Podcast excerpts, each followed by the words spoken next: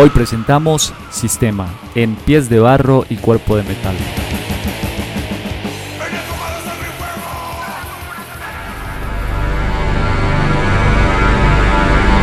La música extrema se convierte en un grito desgarrador que cuestiona la institucionalidad religiosa y el establecimiento político a través de líricas anticlericales, una filosofía irreverente, la crudeza de los sonidos guturales y estridentes en medio de una sociedad conservadora, camandulera y corrupta. Guerra declarada a la institucionalidad, Muerte al sistema asesino de conciencias. El metal invita a un levantamiento de los sepulcros a mover provocadores guerreros para lanzarlos al combate contra la bestia que calcula y permuta toda posibilidad de libertad en un intento por romper con cualquier tipo de control y manipulación social. Hoy, en pies de barro y cuerpo de metal, música extrema y religión, en el episodio 25 del podcast Profanáticos, a imagen y semejanza. Bienvenidos. Un saludo de bienvenida para todos los profanáticos que se conectan en este episodio 25 del podcast en la temporada Religión y el Sonido Bestial. Les habla Simón el Mago y hoy tenemos un programa extremo. Yo creo que el podcast que hace más honor a lo profanático. Y por supuesto a un invitado especial que para nosotros como profanáticos es un honor tenerlo en este espacio. Se encuentra con nosotros Ramón Reinaldo Restrepo García. Él nace en Medellín. Desde comienzos de los 80 conformó la agrupación Parabellum, la banda emblemática y precursora del metal en el país y quien estuvo hasta el final de esta obra en 1986. Seguidamente, Ramón funda las bandas Blasfemia en 1986 y Restos de Tragedia en 1987 que están vigentes hasta la fecha. Siendo estas dos últimas el autor de sus letras musicales, también en 2011 fue vocal oficial de la banda Agresor e hizo arreglos a las letras de su álbum Vil Agresión. Es educador físico, graduado del Politécnico Jaime Sasa David y de la Universidad de Antioquia en 1999. Además de esta faceta de músico y de místico que vamos a ver más adelante, él también es escritor de varias obras. Tiene Hardcore Consciente en una ciudad violenta. Es un libro que hace tributo a su banda Restos de Tragedia. También publicó un par de libritos con sus letras musicales llamado Poesía Irreverente 1 y 2, así como otros autodidácticos predeportivos en su época de educador físico, y ahorita reciente, yo creo que está saliendo del horno, su última publicación del libro Ultrametal y Metal Medallo, que además contiene dos CDs inéditos donde él vocaliza y del que nos hablará más adelante. Entonces, Ramón, creo que esto es corto para tu presentación, pero bueno, bienvenido mi hermano, ¿cómo estás? muchas gracias para todos, saludos a todo ese grupo de trabajo de ustedes ahí, profanáticos, a la audiencia del podcast, a Lucas, al mago y al santo. Por aquí firmes. Hoy estamos bautizando también a Lucas como el demon. El, demon. sí, así es. Oye, no, qué, qué bueno tenerte por acá. De verdad que para nosotros es un honor. Sabemos que eres toda una leyenda porque eres precursor del metal y bueno, ya tendremos oportunidad de hablar más adelante entonces de toda esta trayectoria y sobre todo de esas transversalidades que podemos establecer entre el metal y la religión, ¿no? Y los sonidos extremos. Entonces, de verdad, bienvenido Ramón. Y bueno, aprovecho para saludar acá a los otros demons. Al demon de El Santo, ¿qué tal? ¿Cómo vas por allá en Puebla? Hola profanáticos, muy bien, muy bien aquí, este, listo para sacarle brillo al metal. Muy bien, qué bueno tenerte por acá con nosotros. Y el demon de Lucas, que este sí es nuestro demon declarado, ¿no? Por ahí, por ahí le tengo una canción que se llama Santo Demonio Blasfema. adelante se va a identificar, se va a identificar. Pues nada, imagínate este padrino que me conseguí, por Dios, contento. El, mago, el mago, no. ¿Qué, más, ¿Qué más, muchachos? ¿Cómo vamos? Muy bien, ¿y tú qué tal? ¿Cómo vas? Bien, aquí pues súper contento en este podcast, súper esperado desde la parte personal y pues bueno, al santo un saludo y Ramón, un honor tenerte acá en esta mesa de trabajo el día de hoy, pues bienvenido mi hermano. El gusto es mío hermano, vale. Bueno, pues entonces ya con esta bienvenida muy calurosa y también extrema, demos inicio a este episodio.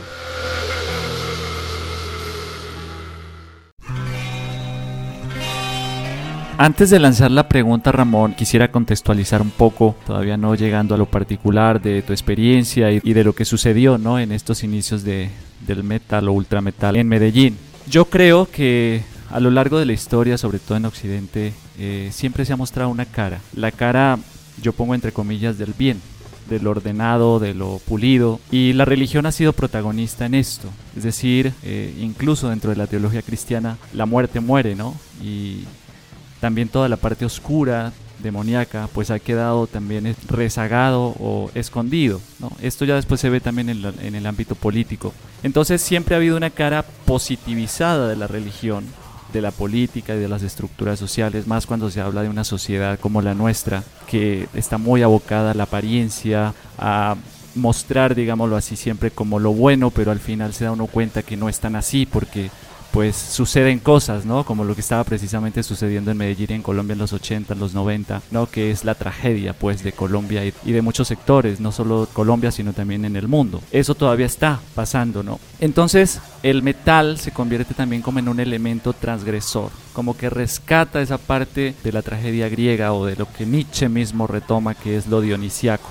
Dionisio es el dios de la embriaguez, es el dios de la danza, es el dios del desorden, y en medio de ese desorden, en medio de esa disolución del todo, pues también hay creatividad. También surgen nuevas expresiones del arte, de, lo creativo. Entonces, ya yendo un poquito más eh, a lo particular, para Bellum o para Bellum, precisamente eh, se convierte, ¿no? Como en esa génesis de mostrar esta otra cara, que no deja de estar ligado a lo religioso o a los símbolos precisamente desde la parte transgresora, ¿no? O, la contraparte, ¿no? La contracara. Tanto así que sale un, un álbum llamado Sacrilegio, donde precisamente este símbolo transgrede, porque es un símbolo que comúnmente se ve como algo bonito, como algo muy, muy religioso, muy piadoso, pero después se transgrede. Y yo creo que ahí da para hablar precisamente de cómo se relaciona el metal con la religión, pero de esta manera transgresora. Desde ahí yo te pregunto. Hermano, pues es lo, lo no convencional, porque en realidad es confrontar lo que vos decías, ese conformismo, hermano. Tratar en lo posible de darle una, no sé si una explicación, pero sí al menos no tragar entero. El, el espíritu, el alma es guerrera, el, alma del, más que todo, pues, del ser humano como tal, pero eh, más que todo el joven, dándose cuenta de tanto engaño y tanta cuestión, pues busca algún medio con el cual identificarse y poder expresar todo esto. Y lo hicimos cuando empezamos con esta banda de Parabellum, ya que de alguna forma es una banda que, como dices, transgrede todo, hermano. Inclusive, pues llega uno a pensar en esa época cómo era que se aceptaba este tipo de música, y no solo la, la música, sino la, el arte como tal, las portadas esa portada, yo recuerdo que cuando llegaba a alguna de las casas, muchas veces fue sacada, o sea, los papás no permitían eso, pero no entendían ellos, ojalá hubiese un papá moderno que pudiera decir, eh, vamos a analizar esta portada desde el aspecto más gnóstico, más místico, y encontrarían que sí, que la madre muerte es aquella que de alguna forma nos acompaña y nos ayuda, nos levanta realmente, nos trasciende a una realidad y nos despierta pero no es vista simplemente como así, como dicen por ahí, letra muerta, como es, tal cual eh, externamente se manifiesta.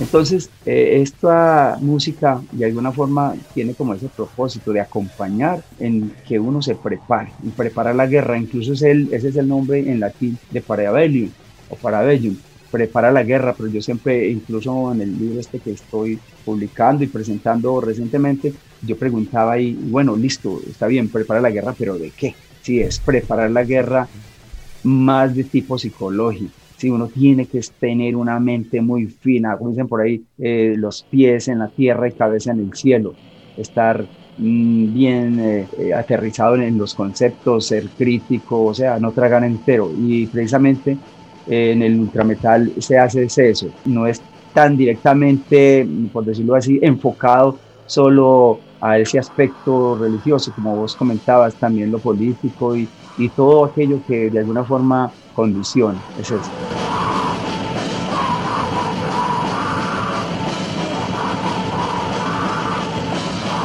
Yo creo que esa parte de la falsa religión, del subconsciente, no sé, pero, pero ese mensaje subliminal que a veces ponen en el metal, hermano, consciente o, inconscientemente, hermano, es como una arma de doble filo y entonces hay que ponerlo con cuidado. Pues yo te digo que uno es como es, si va a decir algo lo dice de frente. Para en, en, sus canciones era frontal, ahí no escondió nada, pero si hay bandas que, que, que la música la tienen que colocar es que al revés por los mensajes subliminales, que no sé qué cuento. Pero nosotros no, nos vinculamos con eso porque lo que se dice es natural, es real, simplemente que no sabemos cómo se mete en el subconsciente, hermano, toda esta información telepática de lo que es, hagan música para nosotros, la queremos así o así, no sé quién, cómo, se dan esas cosas, pero yo creo que eso se maneja desde otras jerarquías que ni comprendemos. Tendríamos que estar muy despiertos para darnos cuenta si en verdad a trabajamos para quién, o si es algo independiente y si somos libres. Esa sería una conclusión muy bacana, hermano, y que, que también vale la pena.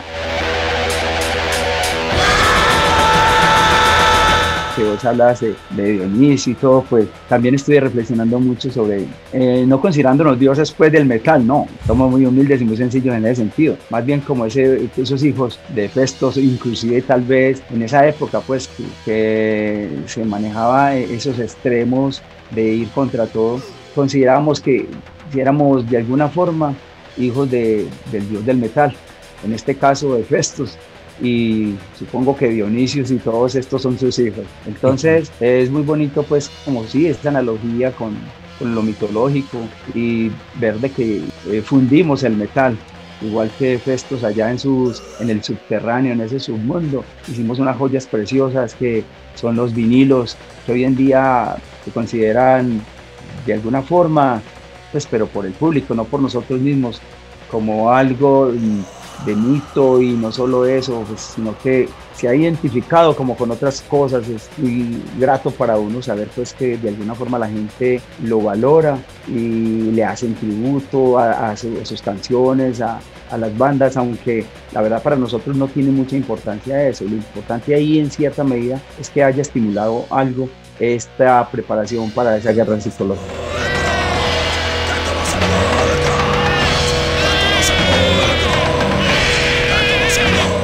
Dedicado, pues, eh, como dicen por ahí, eh, Santo Demonio es una de las letras que precisamente habla de eso, de que hay una lucha interior entre el, mago blanco, el mago negro, entonces está el blaquero, entonces está el cristiano, entonces está el ultrametal, que no es que sea un mediador, pero para mí el ultrametal puede o lo que hace es como comprenderlas a ambas y decir que la una existe para que la otra también pueda existir pero que tarde o temprano una le debe dar paso a la otra. La, la cuestión es que, que, haya libertad. Es eso, parcero.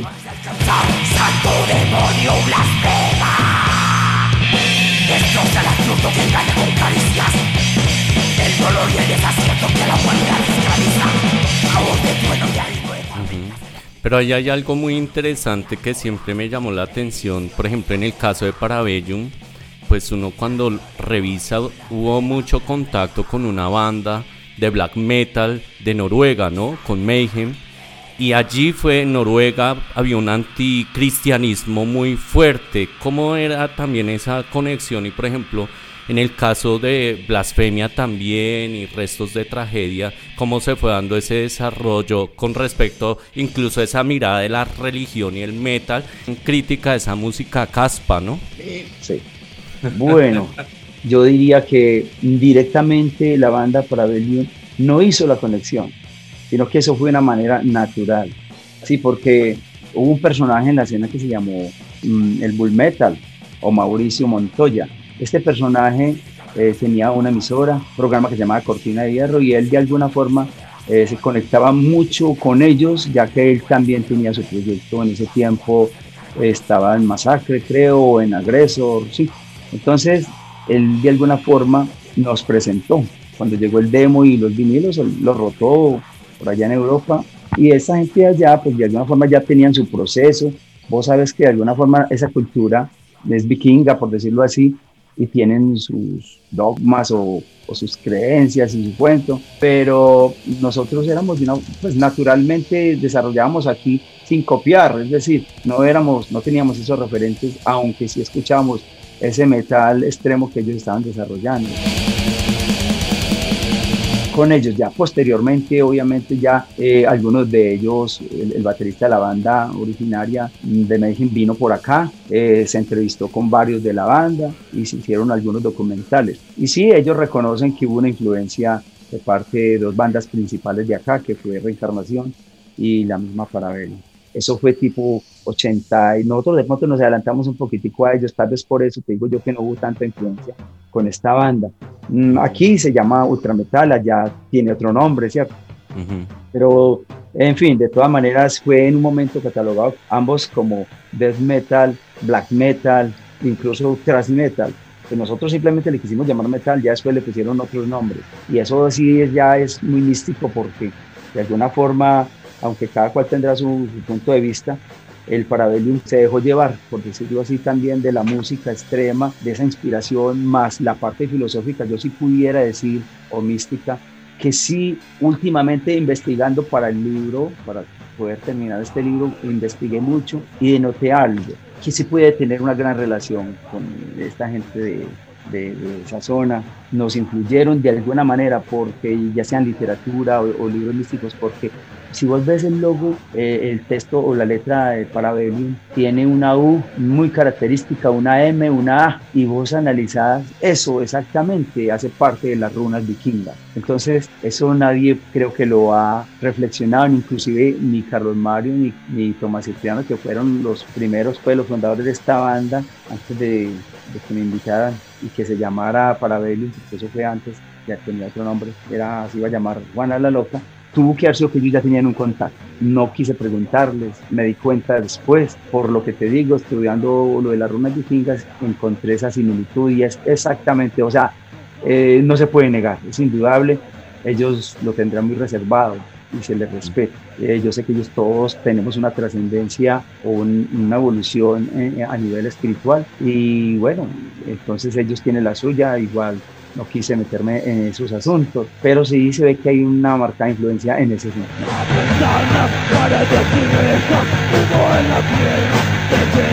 Bueno, entonces estamos en esa Medellín de los años 80, escenario de una crisis urbana producto de la violencia del narcotráfico, el desplazamiento forzado, el abandono, el desempleo y la mirada indiferente de una sociedad mojigata y camandulera que no acepta ese cáncer que la carcome por dentro. ¿no? Era la época del no futuro.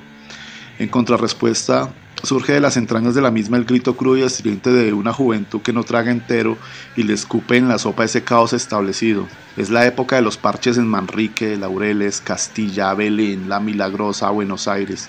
La época de las notas, el tráfico de cassettes y LPs, la edad gestacional del ultrametal, Parabellum, Reencarnación, Danger, Blasfemia, Necromanting, Sacrilegio, Mierda, Némesis, Piroquinesis, entre otras es la apertura al metal medallo, porque no se trata de la destrucción por la destrucción, sino la destrucción por la construcción. Ramón, ¿Cómo se gesta esta escena y en qué momento entra usted a ser parte de la misma? Bueno, sí, la mayoría de los jóvenes rockeros contábamos como entre 14 y 17 años de edad. Estábamos cursando el bachillerato y es natural que entre nosotros nos armemos un parche para compartir gustos, fuera deporte, música o cualquier otro hobby. Yo estaba estudiando en el Liceo Gilberto Alzati Bandaño en Aranjuez y allí, en los descansos entre clases, el director del colegio permitía colocar en el equipo de sonido eh, música que llevábamos. Entonces nos parchábamos a escuchar por los altoparlantes y hablábamos de bandas extranjeras y uno que otro pues también pasaba su, su proyecto, su plagio, que nosotros llamaban en ese tiempo plagio, pero eh, hoy en día es pues, como los covers de algunas de las bandas que estaban iniciando la movida del rock local. Entre ellas Judas, Olvidas, Carbure. Más, Feni, Piro, Complot, inclusive Clipsy, que posteriormente se llamó Cracky. Musicalmente, todas muy influenciadas por el heavy, el rock extranjero y hacían más plagios o cover que canciones propias. Bueno, ya salíamos del colegio, incluso antes de entrar nos reuníamos en esos lotes o terrenos alrededor del colegio para intercambiar material sonoro. Y eso era como que común en todas partes, todos los colegios, todos los jóvenes. Pero pues, la gente que más pudiente, los estudiantes que tenían, que eran clase media alta, la mayoría era clase media baja, pero sí algunos que en esos colegios eh, tenían mejor ayuda económica, estimulaban con revistas musicales y y música pues ya extranjera. Ellos sicaneaban llevando sus vinilos al colegio y nosotros ya escuchamos alguno, algunas cositas de rock pesado en la radio, ya conocíamos pues, entonces nos despertaba la curiosidad. En ese tiempo más como que se escuchaba era vieja guardia, lo que llamaban los hippies así vieja guardia, Black Sabbath, Nugent, Judas Priest, Motor, Iron Maiden y otras bandas ahí.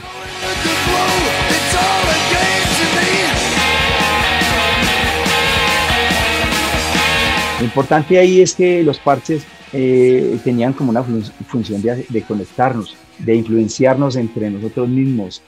Eh, los más expertos en la música incluso pues ya tenían banda ellos, ya tocaban algún instrumento, entonces eso era muy influyente. Y también en nuestras cuadras, en el barrio, eh, nos influenciábamos de algunos manes, incluso, incluso peladas, nenas que eran muy hippies y compartían casetes, nos partíamos a escuchar, de ahí en adelante fue cuando llegaron aquellos de más, de más modo, por decirlo así, ellos rotaban esos vinilos, algunos los prestaban pues, pero muy escasos, más que todo le decían a uno que, que pasara el cassette que ellos lo grababan y hasta llegamos de alguna manera a colocar a las bandas el nombre del grupo del disco que veíamos y pintábamos en aerosol las paredes de alguna esquina donde nos reuníamos. Por ejemplo, si llegaba el disco Iron Maiden, pues ya pintábamos eh, esa calavera y colocábamos Iron Maiden y la banda ya se llamaba Maiden o se llamaba eh, según el disco Killers, ya empezaba, vamos a llamarnos los Killers. Y en fin, y eso pasó en todos los rincones de la ciudad. en cada parte le colocaban un nombre de acuerdo como a,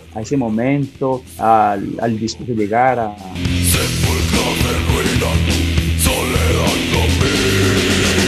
Acá hay algo que me gustaría que de pronto nos conversaras un poco. Tú hablas de la clase social. O sea, hay como unas tensiones, ¿no? Con la iglesia, que es muy conservadora, además que para los profanáticos que nos escuchan también en otros países, pues la región de Antioquia en los años 80 es una región muy conservadora, pues todavía hoy día también, pero en ese momento era mucho más conservadora. Además, porque acá, por ejemplo, se hizo el primer festival que llaman el Gusto acá en Ancón es decir, había una tensión porque era un conservadurismo. Y ustedes, por ejemplo, les tocó vivir una época donde incluso ustedes hacían sus instrumentos y hay un acontecimiento en el caso de Parabellum que marcó mucho, ¿no? Lo de la Macarena. ¿Cómo se dio esta movida en ese momento? Bueno, hay mucho que hablar de lo que es el underground, la escena underground el rock no era suficiente, queríamos formar una banda con lo que teníamos, como vos decís, instrumentos hechizos. Incluso llegamos, algunos, a mí me tocó, no tenía bajo, entonces tocaba un palo de escoba o comprar un hechizo muy pequeño. Y así, la batería eran tarros de caneca y ollas, ollas de, de, la cocina, incluso las mismas tapas de las ollas, las, las colocamos como platos, el micrófono, pues a, garganta o con un micrófono esos de piñatita, muy pequeña, nos parchábamos. Sí, no eran apropiados los instrumentos, pero en fin, hacíamos notas en ese tiempo, no sé si ustedes recuerden o les han dicho que la nota era un lugar o un parche donde uno departía con los compañeros y alguien cobraba la entrada, pues, de una forma pues muy módica, corrían los muebles de la sala y colocaban música rock, mm, casi nunca se, se usaba, o en algunos parches de pronto lo, que eran las baladas o cosas eh, que tuvieran que ver con lo romántico, no, sino que era más bien escuchar y, y cabecear las canciones, en ese tiempo no había el pogo, pues, como tal, de darse en puño y pata, pero pero sí, habían bandas en español que nos identificábamos con ellas. Bueno, nos pachábamos en medio de puma, chorro, anécdotas y risas, escuchar el metal ojalá más pesadito. Y eso que estamos hablando ahora de las clases sociales fue simplemente un paradigma que se rompió fácil. Aunque inicialmente pues habían personas que estaban haciendo metal y eran del sur, por decirlo así, llegado, poblado, y no caían bien. A la mayoría no les caía bien. Pero cuando uno entra en contacto con ellos y pues se da cuenta que aunque tuvieran paparricos y tuvieran todas las comodidades, ellos también eran guerreros, de alguna forma también la sufrían, querían, muchos de ellos siendo rebeldes, querían que hacer sus propios instrumentos o comprarlos igual que nosotros, se identificaron con esa lucha, eh, no los pedían para comprarlos de marca, cuando uno dialogaba con ellos pues se daba cuenta que eran personas comunes y corrientes, entonces eso fue lo bueno, ya después, eh, a pesar de que habían diferencias entre el punk y el, metalero, que los punkeros le llamaban a los metaleros chatarreros, y incluso otros géneros musicales también tenían su encontroncito, eh, el metal con el mismo rock que llamábamos en el tiempo rock burgués, precisamente lo que estamos hablando ahora, considerando que, que estas bandas de, de, esos sectores que tenían como, sí, no sé qué estratos serían, pero si eran estratos medio altos, ellos tenían más facilidad y de eso nos incomodaba a la, a la mayoría, pues a, las bandas como tal no tanto, porque uno simplemente hacía la música con lo que tuviera, pero el problema ahí radica, y eso es muy importante de notarlo, en que los fans, nosotros en ese tiempo no los llamábamos fan, que eso es ahora que la gente dice que yo tengo fan, que la banda tiene tanto fan, no, nosotros eso simplemente son simpatizantes o amigos de la banda, no, no les llamamos así, pero sí utilizamos el término fanatismo. En ese tiempo el metalero era muy fan, tenía mucho fanatismo en el sentido de que era más que radical. Si fuera radical estaría bien, porque todos somos radicales en cierta manera, al ser no convencionales y al ir contra todo el sistema y todas las cosas que nos presionan o nos condicionan. Pero es que ellos lo tomaban de una forma que iban contra eh, las bandas que no tocaban el género como nosotros, y para nosotros eso se nos salía de la mano. Igual, eso pasó en la Macarena, que fue para mí el concierto más importante en el sentido de que se marcó, marcó un, un, antes y un después en el rock, en el metal y en el rock mismo de acá de la ciudad.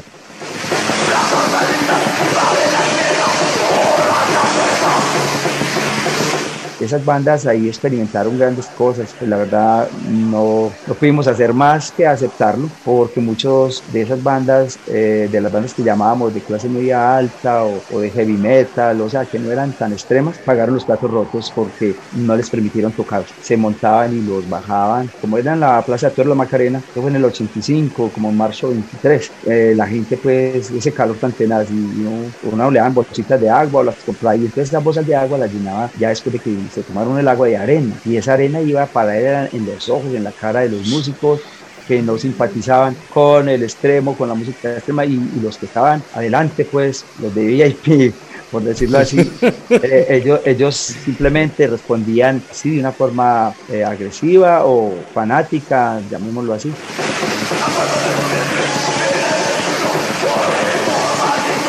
Pero como te digo, se le sale a las bandas de las manos, que es igual, todos como músicos respetamos los trabajos de cada cual, solo que debería en esa época, pues se hizo tal vez intencionalmente, pero después se aprendió la lección, que debieron haberlo hecho por secciones, por decirlo así, aunque finalmente faltaban bandas más heavy metal, al comienzo fueron también otras heavy metal y en la mitad pusieron a las bandas más de ultra metal. Entonces eso creó ese caos. Hoy en día los organizadores, los festivales grandes tienen mucho cuidado con eso ya saben bueno, tal día es tal día pum, tal día tal cosa. Y eso fue, como dice por ahí, pues un, caos porque pasaron cosas al final, que la gente quebraba vidrios, hicieron caos social, caos de ciudad. Pero precisamente por eso, de pronto en ese tiempo se desconocía mucho se desconocía mucho cómo era la escena, incluso en la parte de la grabación, se desconocía cómo se grababa, entonces los de Vallenato grababan metal y eso era un rollo, hermano, porque imagínese usted Gabriel Raymond que hace guascas y graba guascas,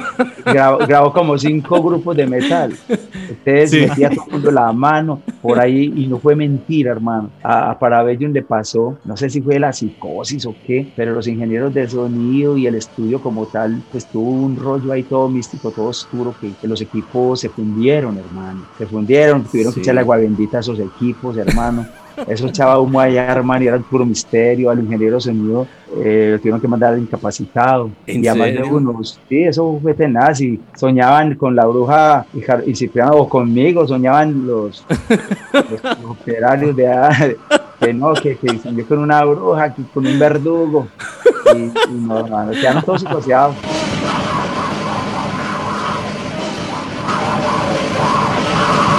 Al final imagínate que nos, pues, nos llamaron a dejar eso a medias, que, fuéramos porque no iban a continuar, pero hubo tanta presión porque fuimos a muchas partes y no querían hacer eso. Finalmente lo hicieron, pero eh, ese proyecto quedó vetado, imagínate cómo era y cómo todavía es la sociedad que es muy conservadora y más en ese tiempo, ver una carátula de esas, vernos a nosotros todos como gallinazos, todos de negro y con el, el, el zumbadito para caminar y, y todo el cuento.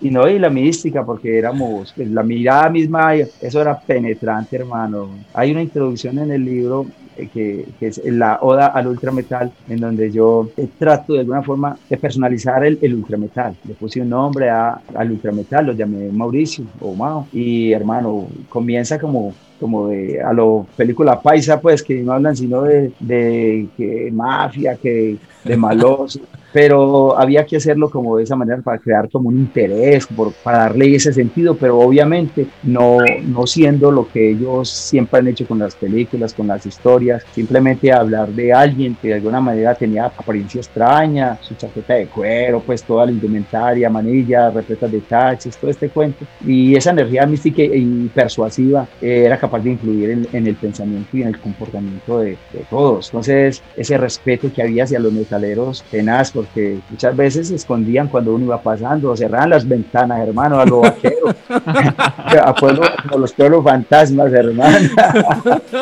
no faltaba que, que, tiraba por ahí un, un, baldado de agua o, o, o uno, un, una vasenilla con, con orines, alguna cosa. Miau, pero, sí. pero sí, no, pero igual nosotros respondíamos. En esa batalla de las bandas, imagínate una de las bandas de, de, del ultrametal, pues emulando tener sangre, se pintaban de rojo la cara, pero yo, yo sí creo, hermano, que yo no recuerdo bien, pero yo sí vi que tiraban papel higiénico y unas bolsitas que yo creo que eran caca, porque cuando cogían, ese, cuando cogían esa caca, más de uno hacía su gesto. Entonces, oh, pero a ti no te tocó, pero a ti no, no te tocó porque no. todo el boom se da es cuando tú comenzaste a interpretar con los otros miembros de Parabellum. No, no, claro que sí, eso fue en esa misma época. No nos tocó en el sentido pues que nosotros directamente no éramos... O sea, no le lanzaron no, bolsas. Parabellum no, sí, pero no, sí. al resto. Ah, no, fue al contrario, hombre, sí. Pero no, esta banda mierda sí hizo eso. O sea, ellos, en vez de ser al contrario, que la gente le tiraba a los que consideraban en ese tiempo, como dijiste vos, casposos, o, o a los que hacían música caspa, eh, que se le llamaba así a todo aquello, pues una forma de decirlo coloquial, pues que caspa, pero para nosotros caspa era de alguna manera aquello que era superfluo, que era vacío, de sentido, las letras del vallenato, eso que dice hermano, las letras de esos chucuchuco, el tropical, hermano, de alguna forma entretiene, sí, pero emocionalmente, hermano, sí, estimulas como el exterior, pero en el metal, hermano, el metal tiene algo que yo ahora analizo. Vos, por ejemplo, que ya los programas anteriores que ustedes han hecho, que es un podcast muy interesante de, de rock relacionado con la religión. Mencionaban ustedes, por ejemplo, pues eso no lo sabía yo, que, que el tema de los Beatles, el John Lennon pues era más, era diferente de los demás. Pero sí, hermano, la cuestión era que el metalero es distinto en ese sentido, no copia mucho, hermano, de cosas, es muy rebelde y la música no era tan, aunque habían jóvenes y a diferencia del rock de aquel que te estaba mencionando, de este rock eh, de los Beatles, de Queen, todas esas bandas juveniles, este metal era juvenil pero consciente, juvenil serio, un joven que tenía, por decirlo así, un joven con causa, pues. Anteriormente no, eso era como por estímulo, ¿no? Aquí, para nosotros, el, los metaleros de acá, hermano, por eso el respeto. Los metaleros de acá tenían algo diferente, de que no se sentían jóvenes, no nos sentíamos jóvenes, nos sentíamos maduros, ya en, en el sentido, pues, de, de pensamiento, ¿sí? O de ideología. Era eso, sí. Bueno, pues la idea es que acá también escuchamos música y qué mejor que escuchar una pieza de la obra que tú vas a entregar. Entonces invítanos a escuchar una canción. Aprovechando de que este libro contiene dos CDs, en el lado A o lado ultrametal contiene pues la parte de blasfemia. Hay una canción que se llama Mundo Caníbal y la hice no solo porque llevo más de 25 años de, como vegetariano, sino porque percibiendo de que el mundo en realidad es caníbal, no porque se consuman cabezas, tripas, vulvas, rabos, picos, cerebros, no porque se consuma el hombre, el hombre no tiene escrúpulos para eso. Igual los gusanos tampoco tienen escrúpulos, los gusanos también se nos llevan todo, todos esos órganos. Pero la parte que no se llevan, la parte espiritual, o lo que pudiéramos llamar la supraconciencia o la conciencia despierta, algo espiritual que tenemos que se va con nosotros después de que partimos. A esa parte como que yo quería referirme, de que no sabemos, yo no sé pues les voy, a comentar, el hijo estudia acá en un colegio en el María Mediadora y su profesor, que por aquí lo tengo, de, alguna forma quiso acercarlos un poquitico a las culturas orientales. Entonces, el mago, como que intencionalmente o no, los llevó a que hicieran preguntas. Y una de las preguntas eran, ¿usted qué haría si se encontrara con un místico de la época, con Confucio, con Lao Tse o con el Buda?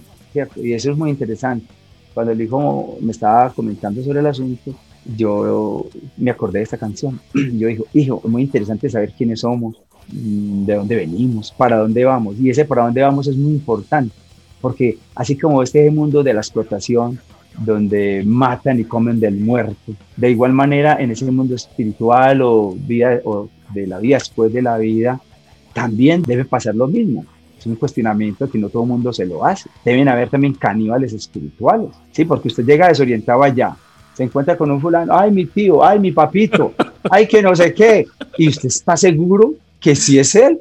No será de alguna manera también un, un, espectro que quiere comerte, ¿sí?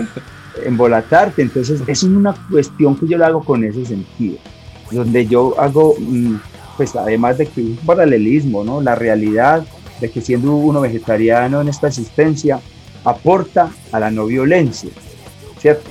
Habría menos violencia y ayudaría un poquitico, aportaría pues obviamente a la conciencia, de igual manera como también a reflexionar en esos temas. Entonces, vale la pena entonces entrar y escuchar esto que es Mundo Caníbal de Blasfemia 2021.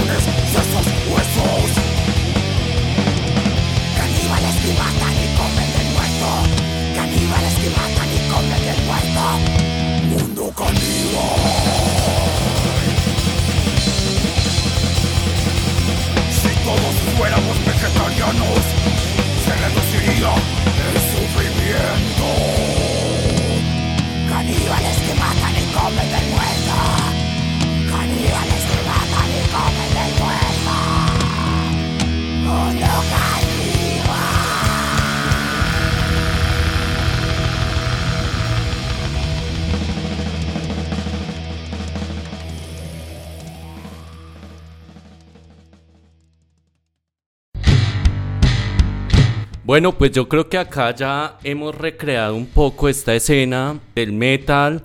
Pues Medellín, en el caso de Colombia, fue un epicentro donde se comenzó a gestar todos estos ritmos, pero fue creciendo y hoy incluso tenemos un rock al parque donde se le dan unos días al metal. Pero bueno, no sé, en tu caso Ramón, tú todavía estás en la escena con la banda Blasfemia. ¿Cómo perciben, y también Santo y Lucas, Demon, cómo perciben la escena del metal en la actualidad, Ramón? Pues hermano, tema, yo me reservo cositas para hablar del asunto porque igual en el underground la autogestión es lo más importante. Por un lado, porque uno siente que estos festivales en su comienzo, ahora no tanto, pero de alguna forma tienen su elitismo, eh, tienen su influencia, amigo de tal otro, en fin. Pero la autogestión es muy importante, la unión entre los gestores de esa base de la escena, como lo enseñaron las primeras bandas, la primera generación de metaleros que más o menos se vio entre el 83 y el 88. Para mí ese es un rango de la primera generación, de ahí en adelante vino esa segunda generación que yo llamo Metal Medallo, del 88 incluso del 2000 y más allá, hasta la actualidad pudiéramos decir, pero marcó mucho hasta el 2000. Esas bandas, de alguna forma, estos gestores, yo me incluyo entre ellos, fuimos la base para la escena, obviamente. Entonces era suficiente con, con tocar, ir a un parche, escuchar metal sin necesidad de clasificarlo, simplemente metal. Ahora vos sabes que hay qué cantidad de ramas que, y eso crea de alguna forma división. Digo un festival a, mencionar, eh, no sé, que Neopun, el otro habla de, del Black, Green, del core, no sé qué. sí, Claro, ahora hasta la guasca del metal, yo quién sabe qué cosa. me meten a eso.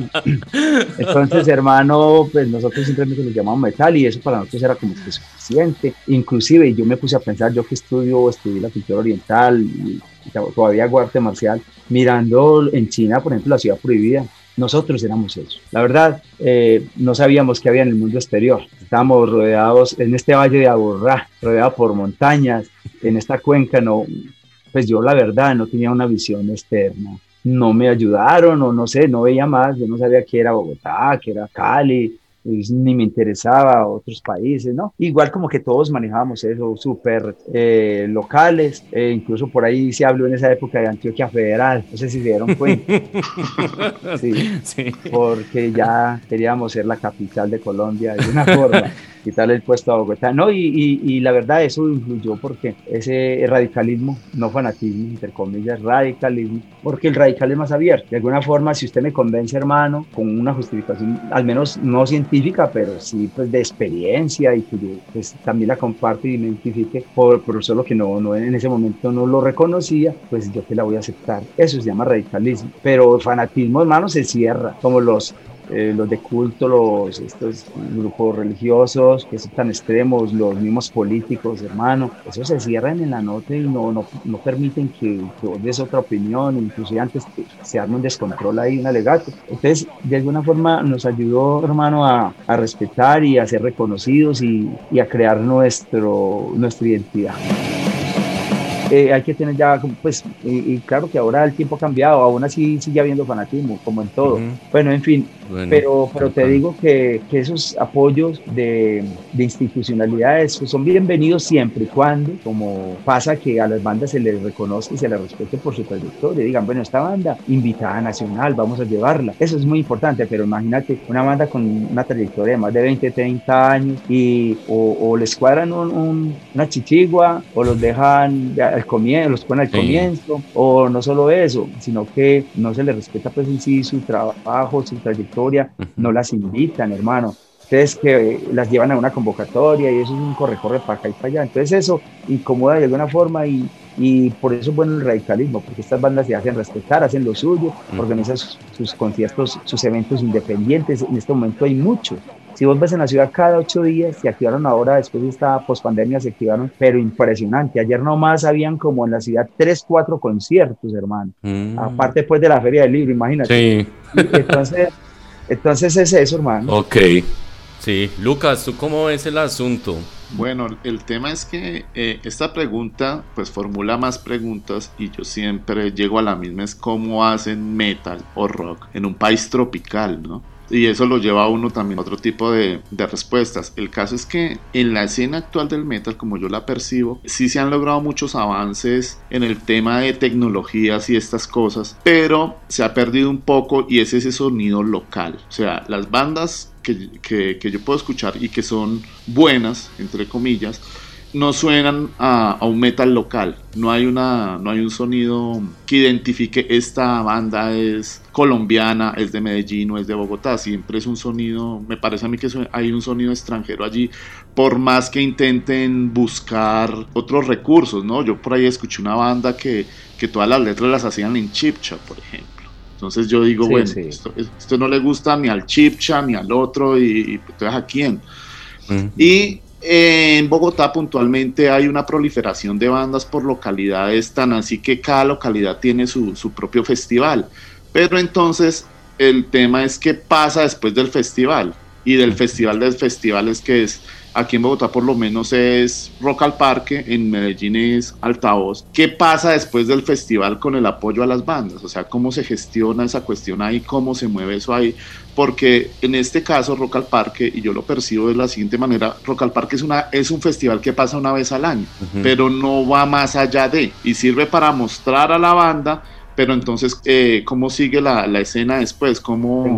sí, perdona, te interrumpo, yo continúo con pues, un, una, un bachecito ahí, te cuento. Bueno, sí, vos es, aquí sí hubo un intento, hermano, no sé si te diste cuenta, que como la música eh, rock clásica más que todo, o ese rock durito, el que estaba empezando a llegar acá, llegaba por la costa, a Bogotá. Entonces lo cogieron los costeños hermanos, empezaron a hacer un chucuchuco ahí todo raro, que Carlos Vives, que, el burro mocho, que no sé qué vaina. Se dieron cuenta, intentaron, hermano, intentaron hacer un rock con guitarras eléctricas, no sé si te diste cuenta. Pues, eh, sí, después va a ser tropipop.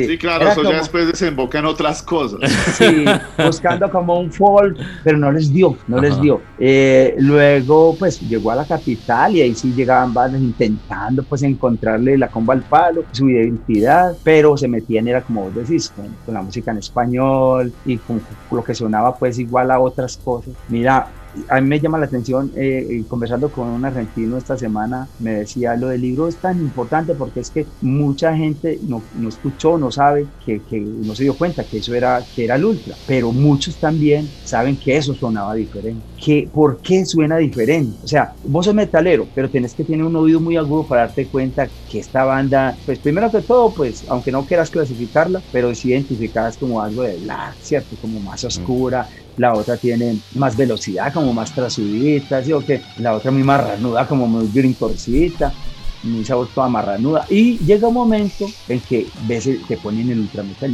Vos decís, incluso hay una canción de, y, y, nosotros varios aquí en la escena siempre decimos, ¿qué es esto? Metal, ¿qué es esto? Ultrametal, porque uno no, no puede identificar esa obra.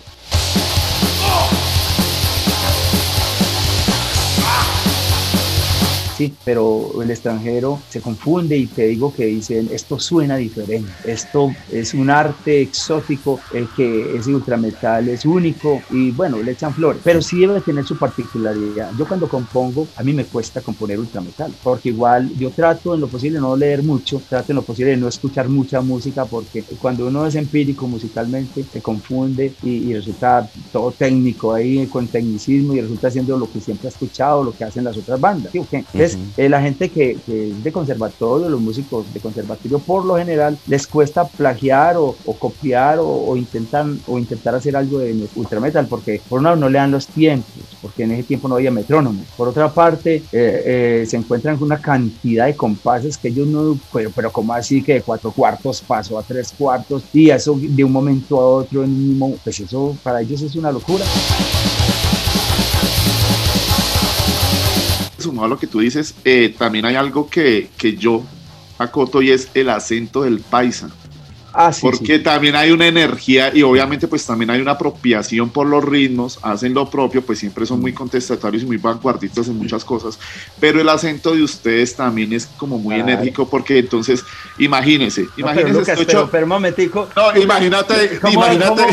Eso no se percibe casi, porque es que imagina, bueno, en una canción en inglés y un inglés paisa sí se percibe. No, pero pues, una canción de resto de tragedia que me dicen, uy, ese inglés tuyo es más montañero. Pero, pero, pues, pero, es que es difícil apreciar. Mira, por ejemplo, se escucha a un argentino cantar y no se percibe como bien que sea argentino. De pronto lo quieras decir en, otro sentido. ¿Cómo así que? No, por ejemplo, por ejemplo en, el, en, el punk que se, que se siente un poquito más el, ese, ese acento, o por lo mismo, tal vez antes de empezar una canción, imagínese abriendo una canción un costeño diciendo apoyar ah, pues hijo de putas, o sea, ah, eso no le va a sonar con esa energía ah, y esa fuerza que, que tienen los preludios, ah no, sí, claro, en los preludios, además vos sabes que el país hermano eh, es tremendo arracachero, nosotros culebreros, entonces hermano decimos lo que nos salga, hermano, nosotros nos guardamos nada, es eso lo bacano. Muy espontáneo. Claro, ahí sí le metemos folk, pero ese folk musicalizado es muy complejo, hermano, pero realmente yo no lo considero folk porque ahí sí hubiéramos tenido que meter acordeón y cosas así.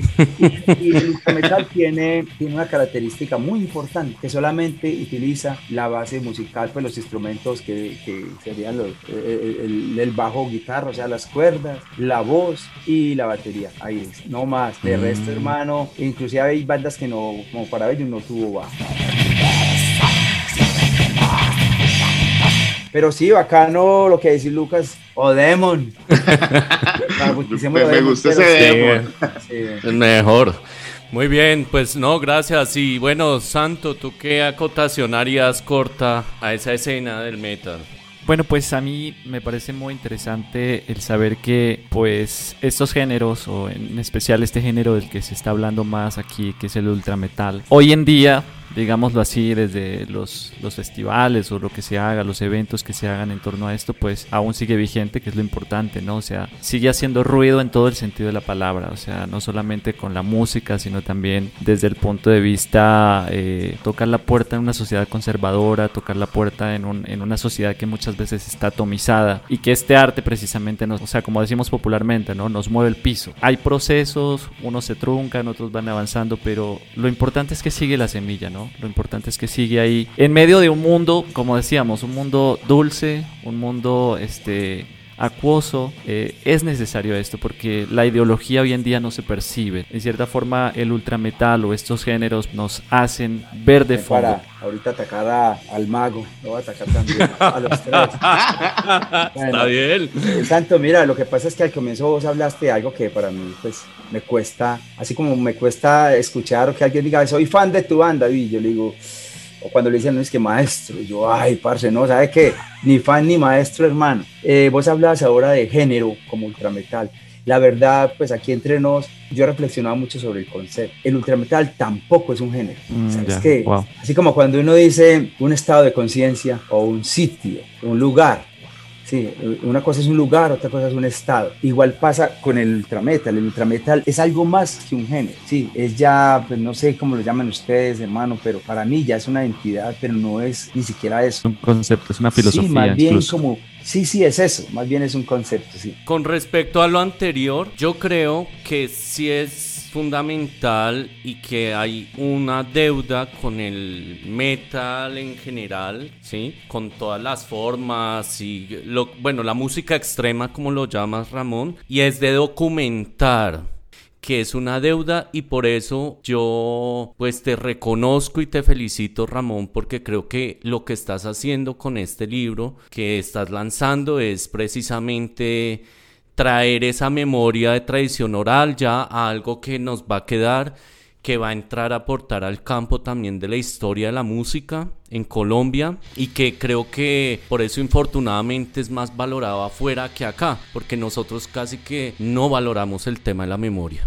sino que dejamos que, que se pierdan muchas cosas. Entonces, de verdad, ahí pues felicitarte por, por, ese gran trabajo. Y bueno, entrando ya en esta última parte que es algo más personal, pues Ramón, hemos tenido la oportunidad de compartir acerca de, de tu vida, de tu, tu, escena, tu trayectoria. Y hay algo que siempre me ha llamado la atención y creo que para los profanáticos Además que vienen escuchando estos ruidos acá en el podcast, estos sonidos, estos gritos, estas expresiones que pueden ser muy ruidosas para los que estamos en un mundo pues muy tradicional. Y esto es espiritualidad porque tú eres una persona formada, tú estudiaste kung fu, tú tienes mucha línea del hinduismo, el taoísmo pero haces metal y metal extremo que para los que de pronto en otros países no conocen y bueno ya vienen escuchando blasfemia, parabellum, restos de tragedia están circunscritos en lo que es incluso el, lo que hoy llamaría un black metal, un metal oscuro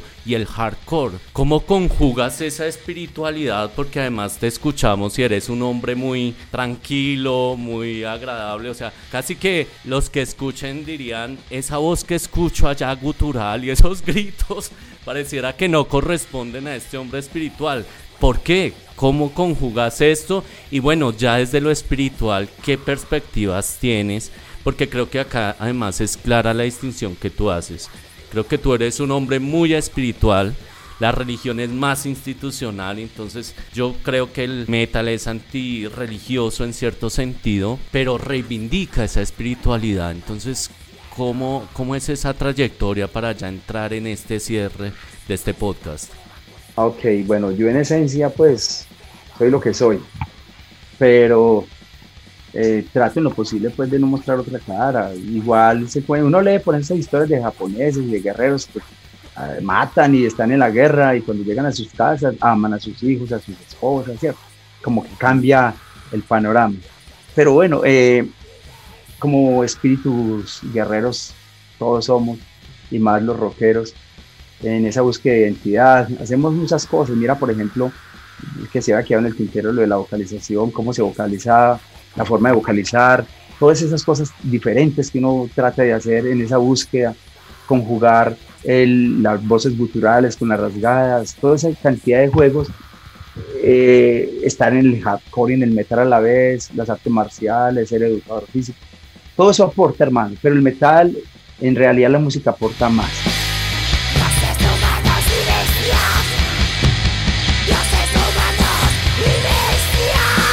Sí, eh, a, ser parte también de la escena subterránea me aporta enormemente, porque igual eh, no me alejo de ese principio de sencillez, de lealtad al sonido. De alguna forma, eh, yo soy un ser común y corriente, persona como cualquier otro, pero sí indago mucho la existencia. Bueno, entonces todo esto, hermano, y, sumándole la literatura, pues que también ha sido mi guía o gurú, las filosofías, las personas con las que me he encontrado, que son, han sido líderes espirituales también para mí, amigos metaleros, te cuento que amigos metaleros me influenciaron demasiado que iban también a los conciertos, que hacían también artes marciales y bueno, eh, las letras como tal, las de la Femi RT, que, que 100% yo las he escrito en Parabellum ya era diferente, que las escribía más Tomás, pero todo esto me ha llevado de la mano al encuentro con esa síntesis con la filosofía o ese concepto de vida que, que ando buscando y, y, no se ha terminado. Eso, la verdad, uno fluctúa, va y viene, hay que seguir buscando, pero nadie sabe lo de nadie, hermano de alguna forma uno no quiere, pues yo no quiero especular sobre, sobre mi evolución espiritual, sino que es algo tan personal, hermano, que simplemente digo, sigo indagando la existencia, con la música, con los sueños, eh, me pregunto todo, me cuestiono todo, hermano, como los niños, no trago entero todavía, independiente de la edad que tenga.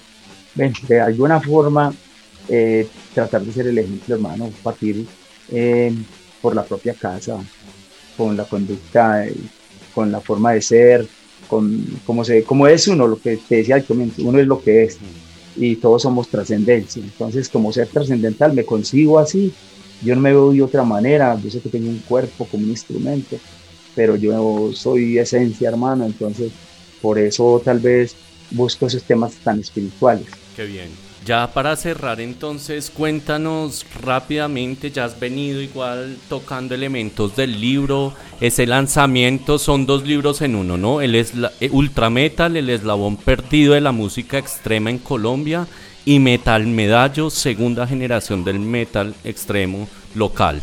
Cuéntanos un poco sobre ese libro y también pues dónde podemos adquirirlo, acceder a él. Bueno, si por cuestión de tiempo, pues en el podcast, pues ya por eso adelanté algunas cositas.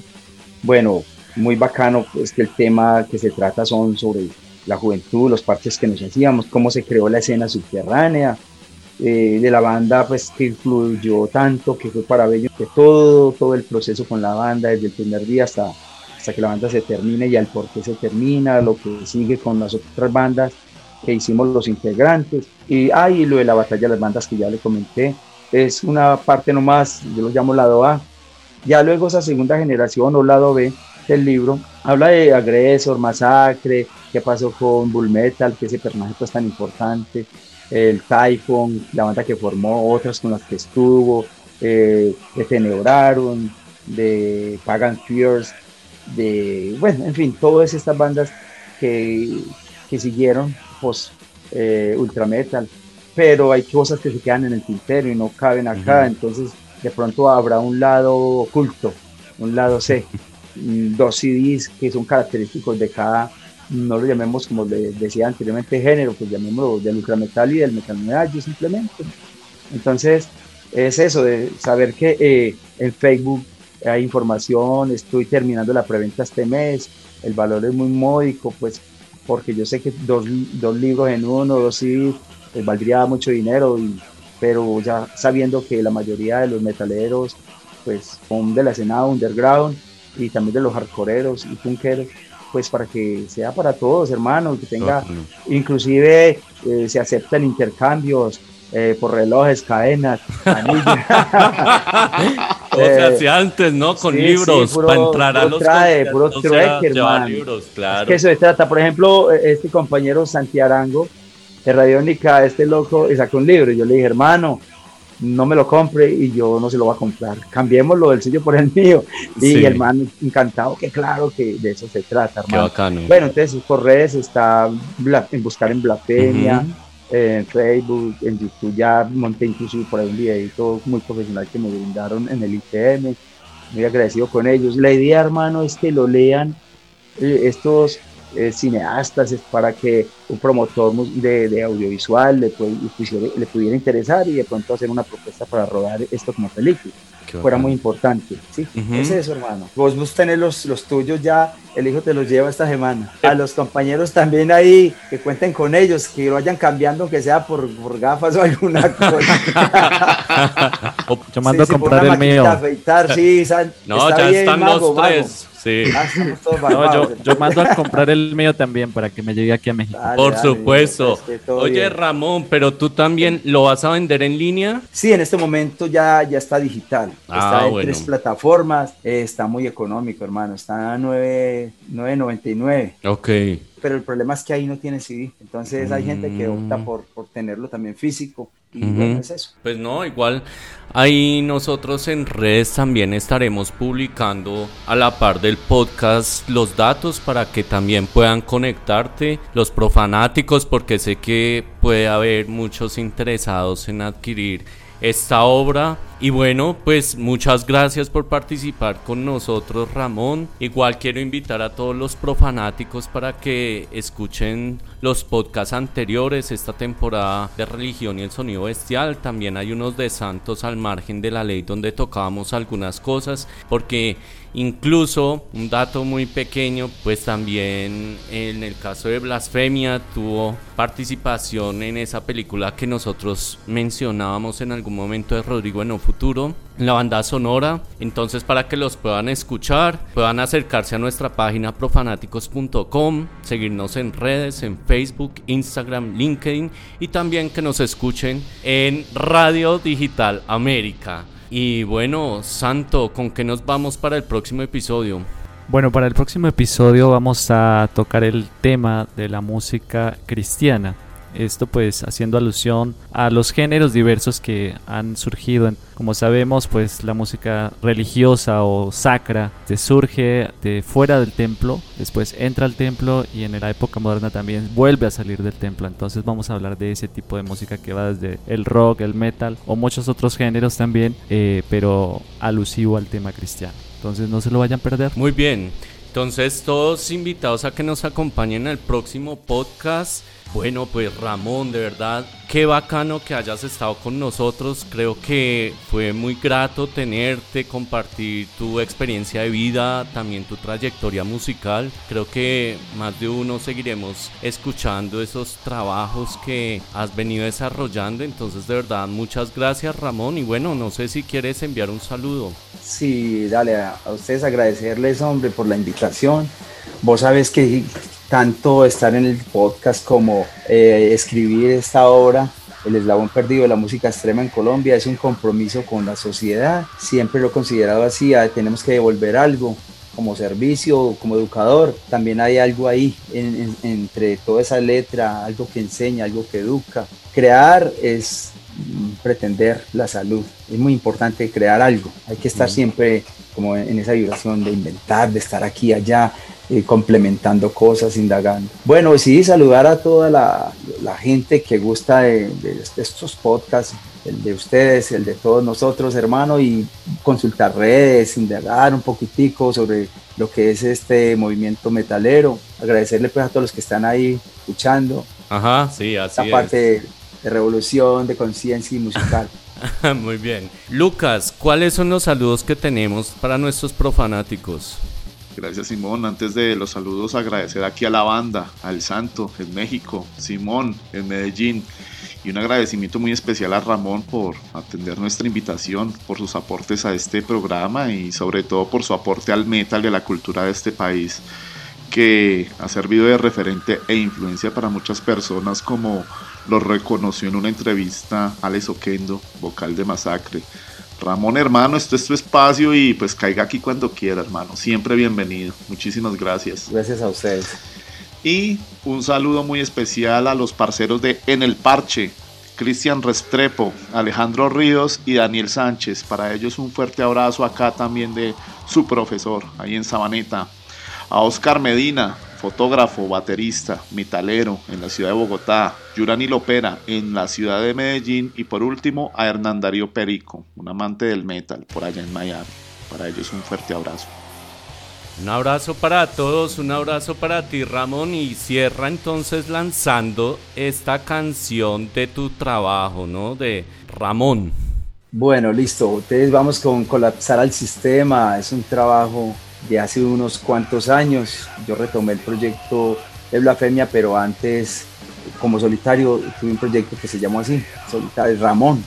El contundente final es la obra, que este tema es como el segundo, después de un intro, viene este tema colapsar al sistema que precisamente toca todo esto que hoy hablamos sobre la parte religiosa. Comento ahí que somos, por decirlo así, como estatuas que debemos movernos, debemos despertar, debemos encarnar en la humanidad y a veces uno no sabe el por qué, ¿verdad? Y cómo, cuándo fue que se perdió esa humanidad. Entonces, eh, cuestionando todo esto y atacando directamente al sistema, colapsándolo con preguntas, con investigación, pero más que todo despertando conciencia. Vamos entonces a colapsar al sistema.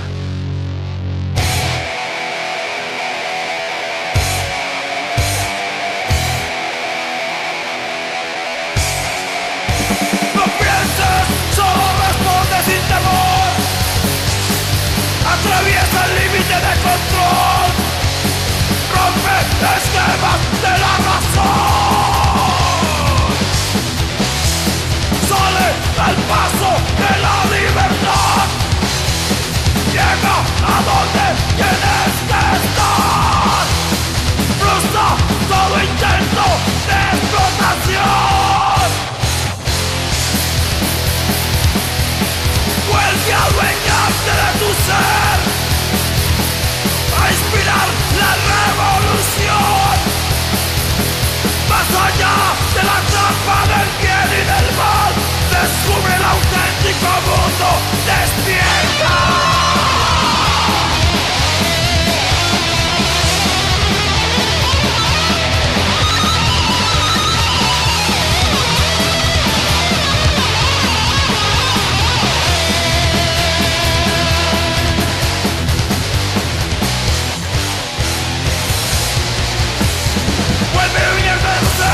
Aspira la revolución, más allá de la trampa viene el mal descuero que tenga mundo